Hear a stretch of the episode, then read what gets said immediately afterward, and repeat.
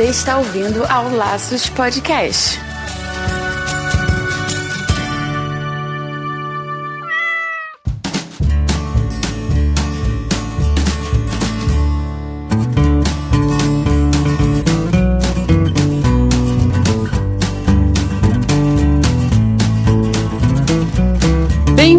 Ao Laços Podcast número 7. Eu sou Andy Bittar. E eu sou Marina Arinelli e aqui no Laços que vamos discutir tudo sobre o seu animal. Desta vez o assunto será comportamental. Vamos entender o que leva os nossos bichinhos a ter comportamentos destrutivos. Mas antes, vamos para os nossos comentários que chegaram durante a semana. E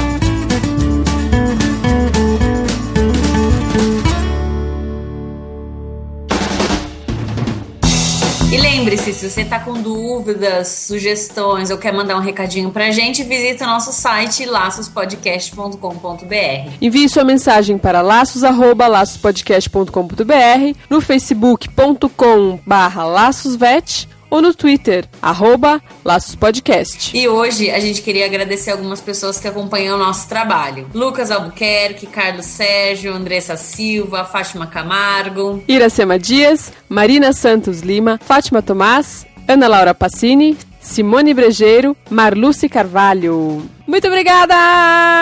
Obrigada, pessoal, por acompanhar nosso trabalho. Espero que vocês estejam bem satisfeitos. Se não tiver, a gente já falou pra onde tem que escrever, hein? E se tiver também, tem que dizer tudo o que tá achando, mandar dúvida, manda bala nesses endereços que a gente mandou aí. É isso aí. Marina, olha só, chegou um comentário pelo Twitter da Luísa. O nick dela é arroba ALPMK. Ela diz assim: ótimo podcast sobre animais de estimação. Tenho gatos há mais de 20 anos e tem coisas que nem sabia. Vale a pena conferir. Diga-me, mito ou verdade? Deixar o cachorro na janela do carro tomando vento na cara faz mal? Boa, hein?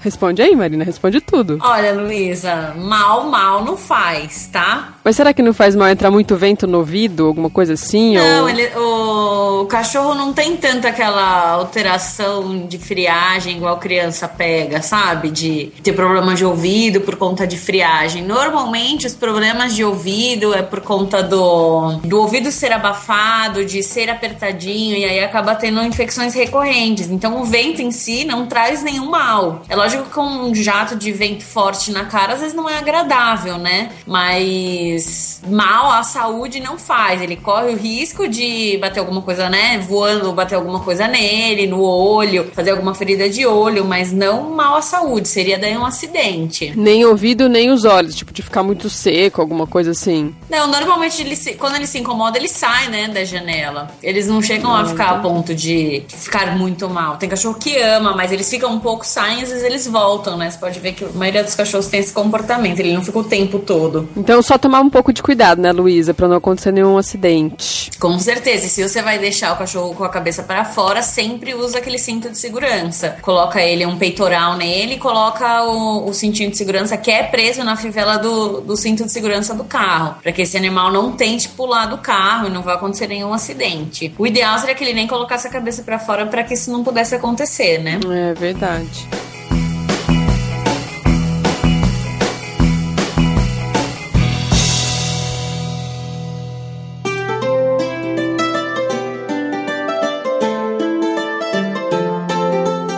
Marina, primeiro define pra gente que são esses comportamentos destrutivos. Pode ser que alguma pessoa tenha muita sorte e não faça ideia do que, que é um animal que tem comportamentos destrutivos. Vamos explicar pra ela. Então vamos lá. Comportamento destrutivo é simplesmente o ato do animal destruir alguma coisa. Não só com a boca, então não só o fato dele mastigar alguma coisa, não só pelo fato dele roer, né, alguma coisa, mas os gatos eles têm a mania de arranhar, cachorro tem a mania de cavar e eles podem fazer também comportamento autodestrutivo, então eles se mutilam. Existem algumas condições que fazem com que o animal tenha esse tipo de comportamento. Por que? Acho que talvez a gente poderia começar pensando assim, por que ele faz isso? É mesmo só para chamar atenção, para querer atenção, um carinho, ou pra, às vezes para chamar atenção porque pode estar com alguma dor, alguma coisa, ou só para mastigar porque tá com dor no dente, ou simplesmente porque ele tá afim de sacanear? Bom, vamos dividir por partes então, tá, Wendy? Que tem bastante coisa. Porque, na verdade, o comportamento destrutivo ele pode ser multifatorial.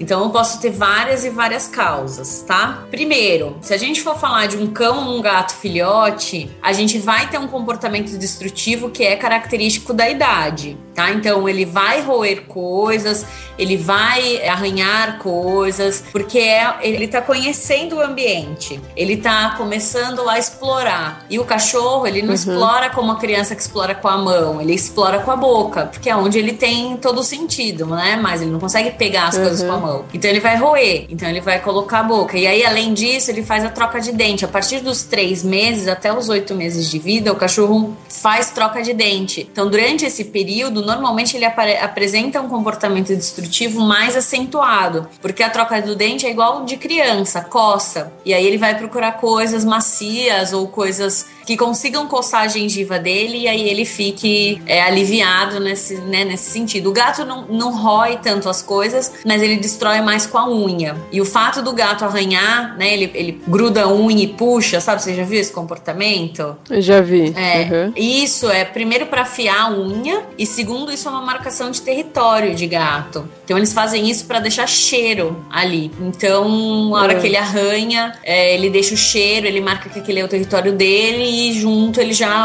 afia a unha dele. Então esses são comportamentos destrutivos que a gente espera que aconteçam, né? Normais. Não tem muito o que se fazer, a gente tenta ajudar colocando coisas pro cachorro roer ou arranhadores pro gato arranhar, mas eventualmente pode acontecer de dar uma escapada e arranhar as coisas erradas, né? Tava pensando aqui, você falando, será que não pode ser por alguma ansiedade, tipo um estresse, às vezes um, um outro cachorro, um outro gato que morava junto na casa morreu, ou tiraram de lá, ou uma parente viajou, né? O dono, sei lá, alguém viajou na casa, e daí o, o animal começa com esse comportamento? Pode ser. Os comportamentos destrutivos, às vezes, eles são para chamar atenção ou por algum sinal de estresse. A gente falou no último podcast bem a fundo sobre estresse, agora a gente entra um pouquinho mais leve nesse assunto aqui, mas pode ser. Se o animal fica estressado, seja porque perdeu um parente, ou um animal, ou mudou de ambiente, ou, ou o dono foi viajar ou perdeu mesmo, a pessoa acabou falecendo, ou um outro animal da casa acabou falecendo, ele pode fazer esses comportamentos por causa disso. Tem um monte de relato de cachorro que fica sozinho, e aí quando a pessoa chega em casa, só pelo simples fato de trabalhar, né, passa o dia todo fora, quando chega em casa, a pessoa encontra a casa detonada, papel higiênico espalhado pela casa, a roupa toda no chão, né, tira do varal, tudo. Mas isso é porque o animal tá entediado, ele tá estressado, e aí ele acaba procurando uhum. alguma coisa para fazer porque ele não tem nada para fazer fazer. Cavar também fica. Gente que mora em casa assim, que tem quintal, fica cavando buraco, buraco, buraco, né? É, então, mas o cavar, ele é um comportamento normal, né, do animal. O cachorro, ele cava para esconder as coisas. Hum. É esperado que ele faça isso. Então, se um animal vive numa chácara ou numa casa que tenha grama, ele cava às vezes para procurar se ele sente algum cheiro ou ele cava para enterrar alguma coisa. Então, é um instinto caçador do animal, é um instinto protetor dele. Então, isso não é relacionado daí ao estresse, é um comportamento que a gente também espera que aconteça. É cavando assim, um atrás do outro, um buraco atrás do outro, que eu já vi cachorro, tipo,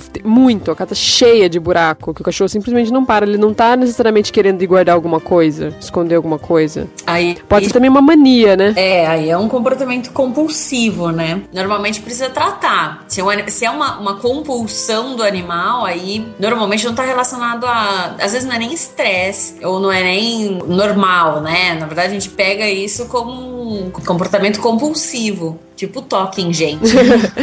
Eu acho que todas essas coisas que a gente falou de arranhar, de morder, de cavar, destruir móveis, paredes, portas, o que for, isso pode acabar virando uma mania, né? E às vezes ele passa a fazer, depois de muito tempo fazendo por um outro motivo que acabou causando isso, às vezes esse motivo até é solucionado, mas já virou uma mania, ou não. Que eu vi, eu vi falar isso uma vez de, por exemplo, o cachorro quando sai na rua pra comer grama. Às vezes ele come porque realmente ele precisa, não tá passando bem, e ele faz isso por muito tempo, vira uma mania comer grama ou não? Então vamos lá, Wendy. Na verdade, o comer grama não necessariamente é só quando o normal passar mal, tá? Ele come às vezes por ser fonte de fibra. O cachorro ele é onívoro, né? Ele come tudo. Ele não necessariamente é só carnívoro, ele precisa comer ou só come quando tá passando mal. Existem até umas graminhas que você planta em casa para que o animal coma isso, porque é um comportamento natural dele comer. Então, a gente comentou isso no dicas, acho, isso, né? Isso, a gente acho que a gente chegou a falar. Então assim, é normal, não teria problema se ele comer eu acho que não chega a ser mania. Mania é quando aquela coisa se torna excessiva. Então, por exemplo, tem cachorro que tem mania de lamber uma pata. E aí ele lambe, lambe, lambe, lambe compulsivamente aquela pata. Ou ele lambe a parede, ou ele lambe a pessoa, o próprio dono. Se isso se torna excessivo, né? Mais do que o normal, tipo, tudo bem dar umas três lambidinhas e parar. Mas se isso fica o tempo todo, ou toda hora que ele encosta em você, ele te lambe, ou toda hora ele, que nem você falou,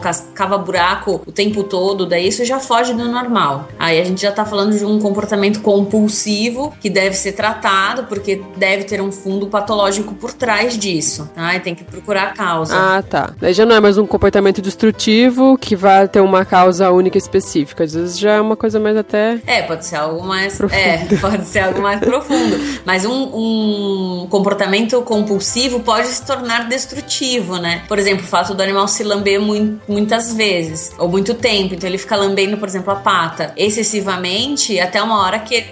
Exatamente, isso né? vira autodestrutivo. Ele se lambe tanto que ele se mutila. E aí, normalmente, a gente tem causa de base causando essas alterações. Pode ter até problemas neurológicos que causam isso. E aí precisaria ir mais a fundo e cada caso é um caso, né? Então a gente trata de acordo com o histórico de, de cada animal. Vamos tentar comparar então com a gente, com os seres humanos. A gente geralmente o comportamento destrutivo assim pra gente, né, o humano quando faz algum quando tem algum comportamento destrutivo, seria assim mentira ou agir com alguma violência, roubo, traição e tal acredito que cachorro seria uma coisa mais animal, não teria essa ética envolvida, esse sentimento envolvido, né? Apesar que eu vejo nos cachorros, parece que eles são de sacanagem mesmo. Por exemplo, ir na bolsa, na necessaire, pegar o batom e comer em cima do edredom branco. Sabe, uma coisa assim, muito, meu, o cara pensou, o cara, o cachorro, pensou pra fazer aquilo, né? Ele,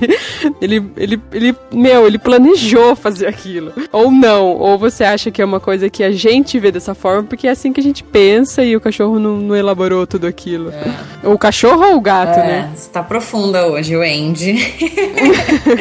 Eu acho assim, ó, no meu ponto de vista, existe. Eles têm uma racionalidade, eu acho. A gente não pode falar que eles são zero de racionalidade, sabe? É, eu não acredito nisso. Então eu acho não. que eles têm alguma coisa. E assim, eles têm um olfato muito melhor do que o nosso. Então, ele saber que seu batom tá ali, ele cheira aquilo. A gente não sabe porque a gente não vê, mas ele sente o cheiro, né? Daquilo que é atrativo uhum. para ele, seja no, no, caso do seu cachorro, batom. Então, ele é. tem esse. Eu acho que eles têm um pouco eles são um pouco safadinhos também, né? Porque você acaba às vezes tendo aquele cachorro que sabe que tá fazendo errado e faz do mesmo jeito. E aí quando você vai brigar, ele fica com aquela cara de que não foi ele, sabe? Então eu acho que isso, a gente tem um pouco de racionalidade, só que a gente não tem o erro de falar, né? Então, por exemplo, mentir ou fazer alguma coisa nesse sentido que é mais é, voltado para pro nosso lado, né? A gente não tem neles. Mas, pô, tem cachorro que realmente rouba, rouba comida de cima da mesa, sabe que tá fazendo errado e faz. A gente espera que tenha esse comportamento enquanto filhote, né? Depois que cresce, teoricamente, é pra dar uma melhorada. Mas não chega a ser assim uma falta de caráter do animal. É uma coisa que ele tá querendo realmente chamar atenção pra alguma coisa específica, né? Eu acho. Ah, ou ele quer aquilo, né? Porque ele tem, você tem que pensar que eles não. Eles têm um raciocínio vai de uma criança pequena. Então, se você. Se a criança pequena quer, ela quer, quer, quer, quer, quer, quer, quer, até ela conseguir, independente se aquilo faça bem ou mal para ela, né? Então, uhum. ela, ele não tem esse raciocínio do que é, mas, por exemplo, se você fez isso, se ele fez isso cinco vezes, por exemplo, você põe a comida em cima da mesa, você vira de costas, ele rouba a comida. Com certeza você brigou com ele várias vezes, certo? Brigou. Uhum. Então ele sabe que aquilo é uma coisa errada, mas o instinto dele diz que ele quer. Então ele vai fazer até querer, mesmo que ele faça dez vezes, às vezes a mesma coisa errada. A não ser que você tenha um domínio muito grande do seu animal, ou que você adestre ele, ou que você ensine que aquele comportamento não é, que você tenha o controle sobre ele. Aí você consegue controlar, mas eu não acho que é falta de caráter, mas é uma coisinha safadinha, sabe? Um, um, um, é. um sabe que tá fazendo errado, mas faz mesmo assim, porque não tem a racionalidade do porquê não pode pegar e de todo esse, esse restante que acho que esse eles não chegam. Mas um pouquinho uhum. eles sabem, eu acho que com certeza sabe que não tá certo o que eles estão fazendo. É, eles não sabem, por exemplo, que se eles pegarem o batom vai ser muito ruim, mas se eles pegarem o telefone vai acabar com a sua vida. é, eles não pensam, Ou quase é, exatamente. Isso. Ou tipo, rouba chocolate, que não pode. Aí você tá na bolsa, às vezes tem gente que deixa chocolate na bolsa, o cachorro come, é tóxico para eles. Então, assim, o sabor é bom, mas depois o bicho vai ficar passando Sim. mal um monte de vezes. Então não, não tem, né? É, até perigoso, né? Porque chega, pode pegar fiação de, né, que tá passando energia ali, fio que tá conectado na tomada, ou, sei lá, pilha, alguma coisa assim. Realmente pode fazer muito, muito mal, né? É. Pode até é. matar, é.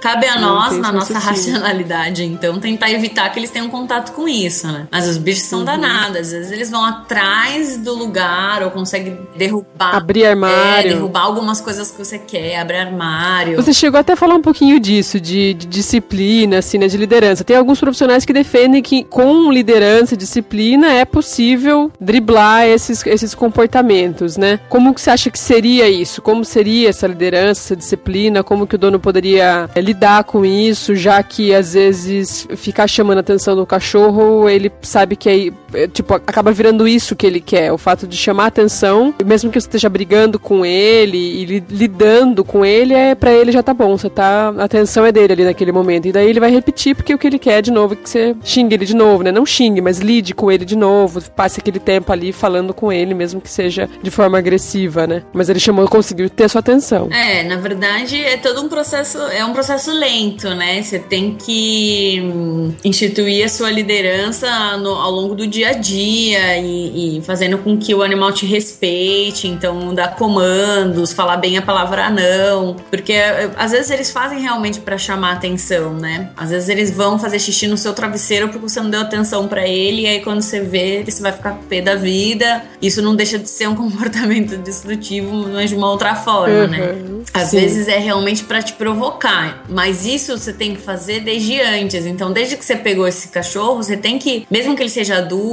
filhote, não interessa, você tem que já colocar quem que é líder, quem é que, que manda na casa e instituir. Só que o cachorro, ele aprende, o gato também, ele aprende por persistência, né? Por repetição. Então, não adianta você pegar um cachorro e achar que o que você fizer num primeiro dia, ele vai te obedecer. Então, pode ser que ele destrua alguma coisa várias vezes, até ele chegar num ponto que ele pare de destruir. Acho que gato é ainda mais difícil, né? Acho que mais de... difícil, é. Você tem que, às vezes você tem que usar meio de alguns truques, né? Então, por exemplo, cachorro, você tem que comprar alguns brinquedos que distraiam ele, ou, de, ou brinquedos que ele vá poder destruir, tipo osso, ou alguns brinquedos é, que soltam petisco, que vão ser comestíveis de alguma forma, para que ele possa destruir aquilo que não tenha problema, né? Então, e gato, você tem que às vezes comprar arranhador, ou tem alguns sprayzinhos que atraem o gato no brinquedo, você usa esse cheiro para que eles sejam atraídos para ali, para que você consiga tirar o foco da, do que eles estão destruindo. Então, às vezes o adestrador te ajuda até mais do que o veterinário nesses comportamentos. A gente consegue às vezes te dar algumas dicas, mas às vezes um adestrador consegue te dar mais dicas ainda do que você pode fazer para tirar esse comportamento do animal. Que tem cachorro que a gente fala que o filhote ele normalmente tem, mas tem cachorro que tem isso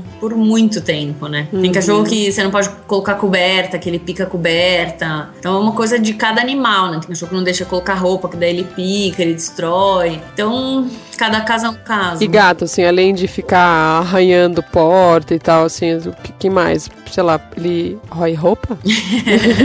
ah, nunca vi. Na verdade, o que ele tem, às vezes o gato sobe em cima de algum lugar e derruba tudo com a mão, né? Ele sobe numa prateleira, vai dando, uma, vai dando uma patadinha nas coisas, as coisas caem, quebram. Com aquela cara de cínico. É, ou ele arranha. O gato pode ter um comportamento de urinar nas coisas, que também é um, um jeito de marcar território ou mostrar que ele tá estressado e aí ele urina nas coisas, e aí você acaba perdendo algumas coisas por conta disso. Mas ele não tem tanto hábito de colocar as coisas na boca. Minha tia, na época que a televisão ainda era de tubo, o gato dela adorava fazer xixi em cima do tubo, daí caía tudo dentro da fiação da TV. Ai, que ótimo, tá vendo?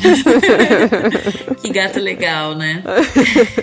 trazer bicho pra dentro de casa seria, assim, um comportamento, vamos dizer, destrutivo, será? Não, não. Trazer bicho morto, passarinho, lagartixa morta pra dentro de casa. Não, porque o... Isso, ele, ele é caçador. Então ele caça para te trazer um presente. Hum. Então, não. A gente acha horroroso, dá dó quando eles trazem, mas é te trazer um presente. É mostrar que ele caçou, que ele trouxe isso pra você, tipo, que ele trouxe a refeição Entendi. do dia. Então, por mais que a gente gente deteste isso, é um comportamento extremamente normal. A gente não tem que pensar como esse, esse como destrutivo, não. Um comportamento lindo. É, pra, Só que não.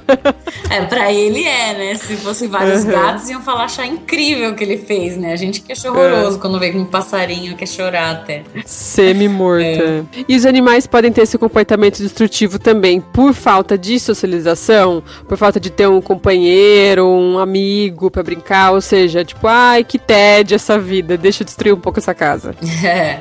Eu acho que o tédio, super sim. É. Se ele ficar muito tempo sozinho, se ele não tem o que fazer, ele vai procurar o que fazer, tá?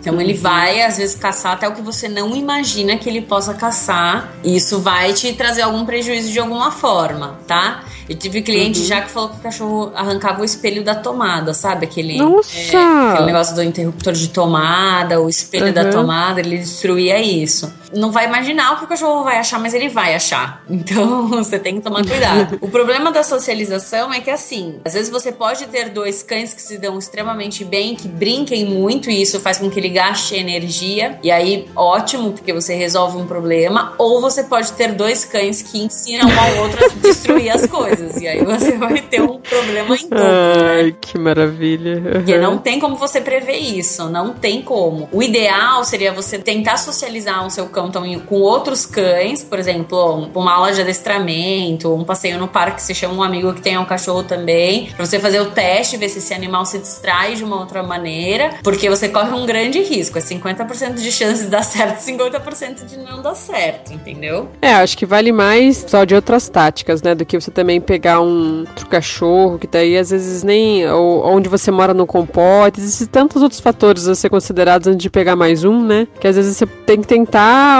de outros, outros artifícios, né? É, com certeza. Antes de pegar um outro animal pra distrair esse que tá talvez entediado, sei lá. Não, e com certeza. Agora, existe. Eu já vi cachorros assim que, hum, por exemplo, são cachorros já adultos que conviviam com outros cães. Por exemplo, viviam um abrigo, né? Alguma coisa nesse sentido. E, ou era de alguma casa com mais animais e a pessoa acabou se desfazendo desse animal por algum motivo qualquer. Às vezes eles entram num, estra- num estado de, de destruição ou até de depressão, pode ser os- ambos os extremos, por conta de falta de outro animal. Mas aí já é um animal que você tem histórico que convivia com muitos outros. E aí você pode pensar nessa questão de socialização, mas se, se não for, se não tiver esse histórico, eu acho bastante arriscado. Principalmente quando Entendi. você se trata de filhote ou de um adulto muito jovem. Então, um cachorro perto de um ano, um ano e pouco de idade, ou ainda filhote, que daí a chance de você ter dois destruidores é muito maior do, do que você pensar em, em um resolver o problema do outro, né? Eu já tive clientes que fizeram isso, que quiseram pegar o outro, porque, nossa, ele destrói minha casa inteira. Era um sítio, até esse cliente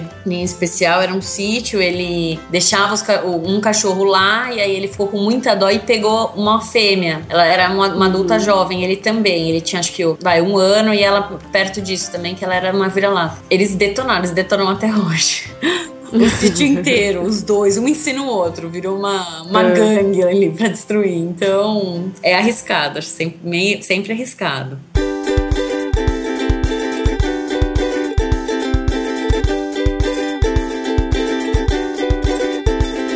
Acredito que a regra seja, tipo, tempo cura, né? A regra, assim, eu digo, a grande maioria é uma fase de, como você falou, de um cachorro jovem, um, né, um, adulto jovem, e daí vai passando, né? Acredito. Sim, a tendência é que vá passando, tá? Todo animal. Eu espero que ele tenha um comportamento hiperativo no, no começo e que depois diminua. Mas a gente tem aqueles casos de cães que são hiperativos vida, até chegar à velhice. Sim. E aí, às vezes, ele só vai acalmar com 10, 12 anos. Entendeu? Então, esses cães você tem que ter um, um tratamento diferente, você tem que gastar energia de, de alguma outra forma, porque senão ele vai se destruir as coisas. A gente sempre fala, né? Tanto no, no Laços Dicas, aqui como no podcast também, dessa importância de trabalhar o cachorro, trabalhar assim, ter atividades físicas sempre, né? É, não, atividade física é extremamente importante. Então lembra, como a gente falou no Laços, é, no podcast de obesidade, que o animal na natureza, ele andaria horas por dia para caçar uma comida, para até se movimentar, porque o cão não é um cão, lobo, né, na, na selva, ele não é um animal de um lugar só. Então a matilha anda, ela migra, ela, ela, ela segue o caminho dela. E a gente pega esse cachorro que tem essa característica característica de andar muito, né? Naturalmente ele tem isso, instintivamente ele tem isso, e a gente coloca às vezes dentro de um apartamento ou dentro de uma casa e não sai nunca com ele. Então precisa, a gente precisa precisa trabalhar isso com o animal porque é a forma dele relaxar, é a forma dele gastar a energia dele. E aí cada cachorro tem uma tolerância, né? Tem cachorro que às vezes você andar 15 minutos por dia, você vê que, que esse animal fica bem o dia inteiro, não destrói nada, ele dorme bastante. E tem cachorro que você tem que dar uma hora, duas vezes por dia para conseguir cansar ele. E às vezes ainda brincar de bolinha. Então você tem que conhecer o seu cachorro para saber o que ele precisa, para daí você montar esse esquema de, de exercício para eles. Mas atividade física é o que relaxa, é como se fosse o hobby dele. Como que isso funciona para gato? Para gato você tem que fazer aquele enriquecimento ambiental que a gente conversou também. Ah, tá. Colocar é, prateleiras isso. e tudo. Que a gente falou no, no estresse, né? Que a gente conversou. Uhum. Então, opta por coisas que ele vai que ele vai conseguir escalar, que ele vai conseguir ficar no alto. Isso é muito prazeroso pro gato. Não necessariamente se você tiver um espaço para ele ir para ao ar livre, né, e ele quiser caçar, ele quiser subir em árvore, ótimo. Mas às vezes você mora numa cidade grande, você não quer que o animal corra o risco de estar na rua, então enriqueça a sua casa. Então, prateleira, tubos, caixas para ele se esconder e brinquedos, essas ervinhas de gato, que são coisas que atraem bastante o gato também, faz com que ele tenha menos estresse, consequentemente que ele tenha menos comportamento destrutivo. E para tanto para gato quanto para cachorro, tem alguma, algum tipo de atividade psicológica assim que dá pra gente ir, ir trabalhando ou não? Olha, para gato, Andy, eu não conheço alguma coisa que você consiga trabalhar dessa forma. Até porque o gato ele vai mais quando ele quer, né? Então acho que as brincadeiras seriam o melhor. Agora o cachorro, você consegue fazer uns brinquedos que são super interativos. Então você pode comprar umas bolas que tem buracos nela e aí você enche de petisco e ele tem que entender que conforme aquilo rola, dependendo do jeito que role, cai um ou outro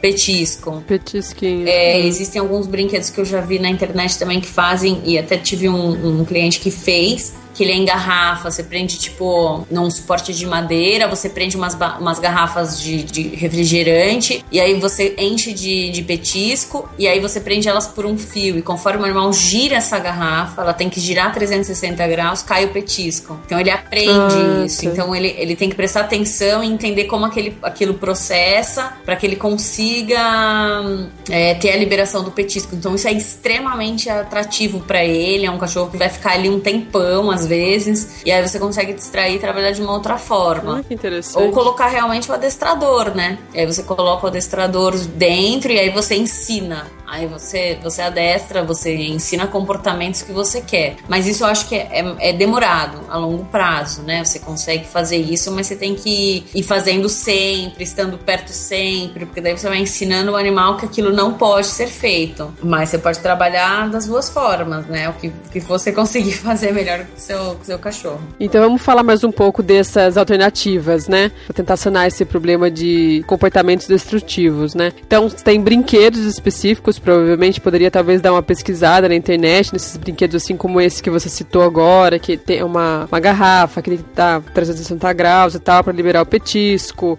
No caso do gato, colocar esses caminhos para ele fazendo pela parede, tubos e tal, coisa para ele arranhar. É, eu já ouvi falar também que brinquedos é, coloridos e que fazem barulhos, né? Isso. Tem mais, tem alguma, mais alguma coisa em mente? De brinquedo, acho que são isso. Além de você ter seu tempo, né, para doar pro cachorro, pro gato e fazer brincadeiras diretamente com ele. Então, além do passeio, jogar uma bolinha ou brincar com aquelas varinhas com o gato. Existem uns brinquedos eletrônicos para gato que são super legais também, que conforme ele, ele bate na bolinha, a bolinha às vezes gira, toca uma música ou, ou muda de cor. Existem algumas coisas que o gato gosta também. Aí você tem que procurar na internet, né? Que são, existe uma, uma gama enorme de brinquedos. Existe também uns brinquedos, principalmente para gato, que a gente chama que tem a erva de gato, que eu já citei agora anteriormente. Ela é uma erva que tem um cheiro que o animal adora. A gente até brinca que parece uma maconha de gato, né? Porque eles, eles começam a ficar mais dóceis, eles rolam em cima do brinquedo.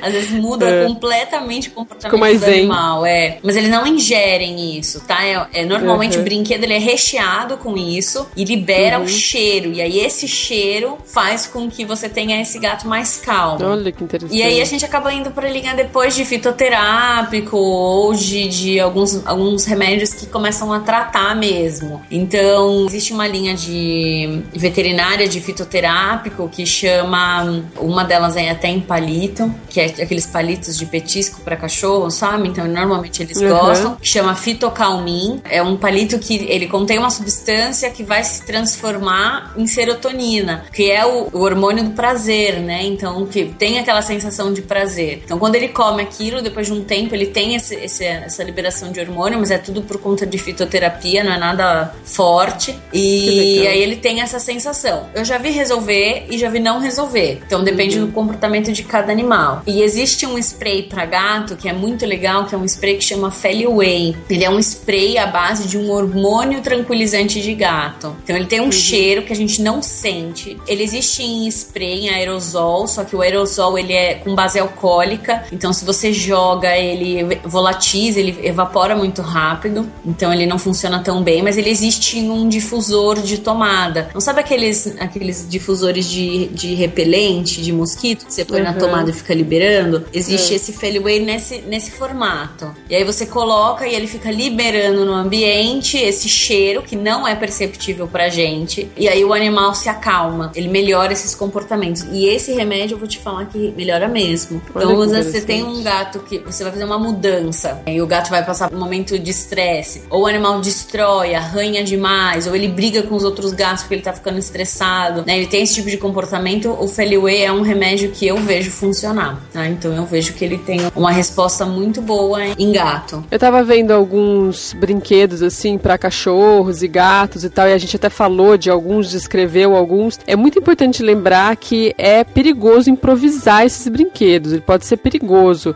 E esses brinquedos eles são eh, desenvolvidos especificamente para pet. Eu acredito, pelo menos, que eles passam por testes rigorosos, né, Marina? Assim como brinquedos para crianças, que daí é classificado a idade e tal, né? É, a gente espera que sim, né? Valeu, Marina.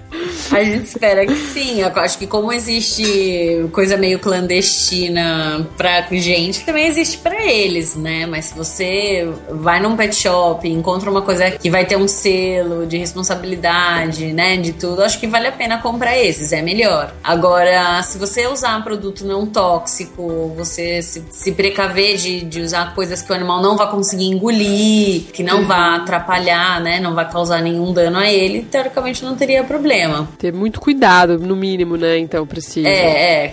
Tem que saber o que você tá colocando. Não vai, por exemplo, fazer um brinquedo com uma tampa de garrafa e o cachorro é um cachorro grande e vai engolir aquela tampa de garrafa, entendeu? Sim, entendi. Então, o ideal seria que você comprasse e comprasse também adequado pro tamanho do seu cachorro. Porque às vezes a gente vê cachorro grande e o dono compra umas bolas pequenas. Então, o risco desse, desse cachorro engolir uma bola e fazer um problema muito pior muito maior, é, é. é muito grande. Então você tem que pensar uhum. no tamanho do seu animal e, e, o que comporta ali de brinquedo para ele. Os ossos eu acho que ajudam bastante, mas aí esses, esses eu indico realmente que seja de próprio para venda. Ah, sim. Né? Que seja específico, é, específico uhum. de, de, mercado pet mesmo. Então aqueles ossos. Defumados, sei lá. Né? É. Rolou até um boato na internet. Um boato não, né? Rolou um caso de um cachorro que, que engoliu aquele ossinho de nó inteiro, né? E acabou tendo que passar por cirurgia, acabou até morrendo o cachorro.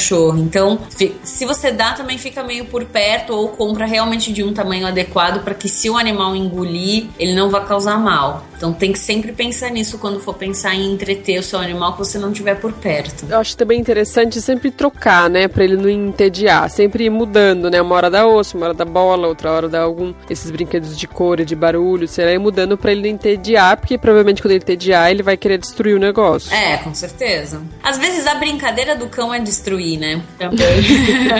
eu falo isso porque eu, é. um dos meus cães é esse. A brincadeira dele é roer até destruir. Então, por exemplo, eu dou um brinquedo enquanto ele não vê picado no chão, ele não acha graça. Não tá feliz. Brinca com ele até que esteja picado. Daí ele para e procura outra coisa para picar. Então. Estou satisfeita. É, então é, você tem que procurar alguma coisa super resistente. Existem hoje no mercado uns, uns brinquedos que são altamente resistentes, para cachorro altamente destruidores. Você já encontra uhum. até embalagens que falam isso, né? É legal. E uma coisa que eu acabei não falando, mas que também adianta, são os florais. A gente trabalha na, na linha veterinária com os florais que já, já são prontos, ou com linhas homeopáticas também que já são prontas, que fazem uma, teoricamente, é um trabalho mais energético no animal, né? Para que você consiga regularizar aquela energia, equilibrar aquela energia para que o animal melhore esse comportamento. Tem animal que melhora, tem animal que não melhora. Uhum. Mas teoricamente não faria mal se você tentar. Então, tira, a homeopatia ela acaba sendo remédio mesmo, né? É uma outra linha, mas ela, ela é um remédio. Então, tem, sempre pede nesses casos a orientação do seu veterinário de confiança para indicar o melhor homeopatia para o seu animal. Mas o floral é uma coisa que você pode tentar sem, às vezes até sem pedir pro veterinário, porque existem uns já carência e solidão, ou comportamentos agressivos,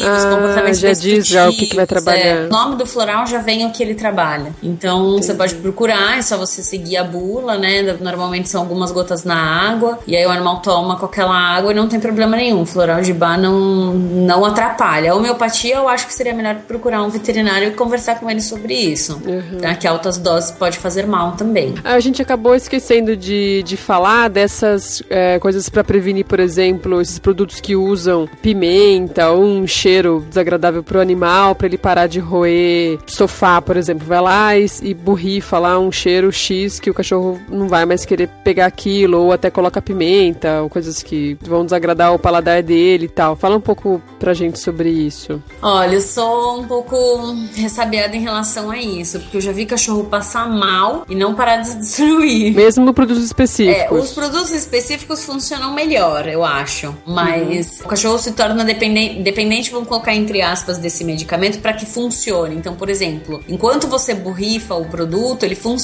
A hora que você para de borrifar, ele volta a, destruir aquele, aquele objeto. Então, Entendi. o certo seria você, enquanto você passa o spray, que você faça todo o trabalho de, de adestramento com aquele animal para que ele não volte a fazer aquilo. Agora, eu já tive um, um paciente que uma vez veio meio quase intoxicado na clínica, passando bem mal mesmo, porque um adestrador até tinha falado para passar pimenta na porta, porque o animal arranhava muito a porta quando a pessoa saía de casa e lambia a porta, que, né, querendo atravessar, coitado, porque o dono tinha ido embora. E ela veio passando bastante mal por conta da pimenta que ela tinha passado na porta, porque ela achou que Nossa, dessa forma o cachorro não ia mais querer passar. Então, uhum. tem que ver, porque às vezes o seu cachorro é tão compulsivo por aquilo que você pode fazer mal para ele. Uhum. Então, tenta em pequena quantidade, se você vê que não deu certo, não insista, porque às vezes você pode causar um mal e o cachorro não para com um comportamento destrutivo. É, a gente vê cachorro mordendo porco espinho, né? E não para. Pois é. Às vezes pega cinco vezes, né? Você acha uhum. que na uhum. primeira vez nunca mais ele vai pegar, ele pega cinco vezes. Acontece mesmo nesse aspecto eles não são nada racionais, né? É aquilo que a gente falou, é como se fosse uma criança pequena, quer porque quer, porque quer, e aí ele insiste até conseguir, e aí ele se destrói mais ainda, mas ele faz isso, né? Então tem que meio que pensar como ele nesses momentos, né? Você vê, não tem que raciocinar como a gente, tem que raciocinar como um cachorro e pensar o que, que ele faria naquela situação.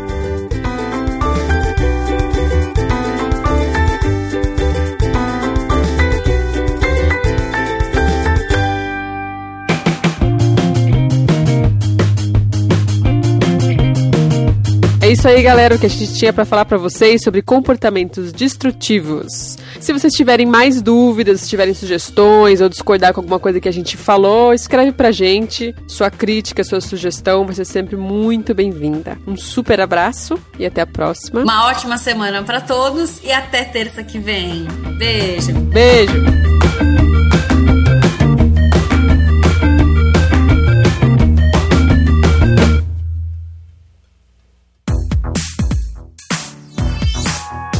Podcast foi editado pela Isso Aí Design. Tudo isso é forma com função. É design estratégico. É isso aí.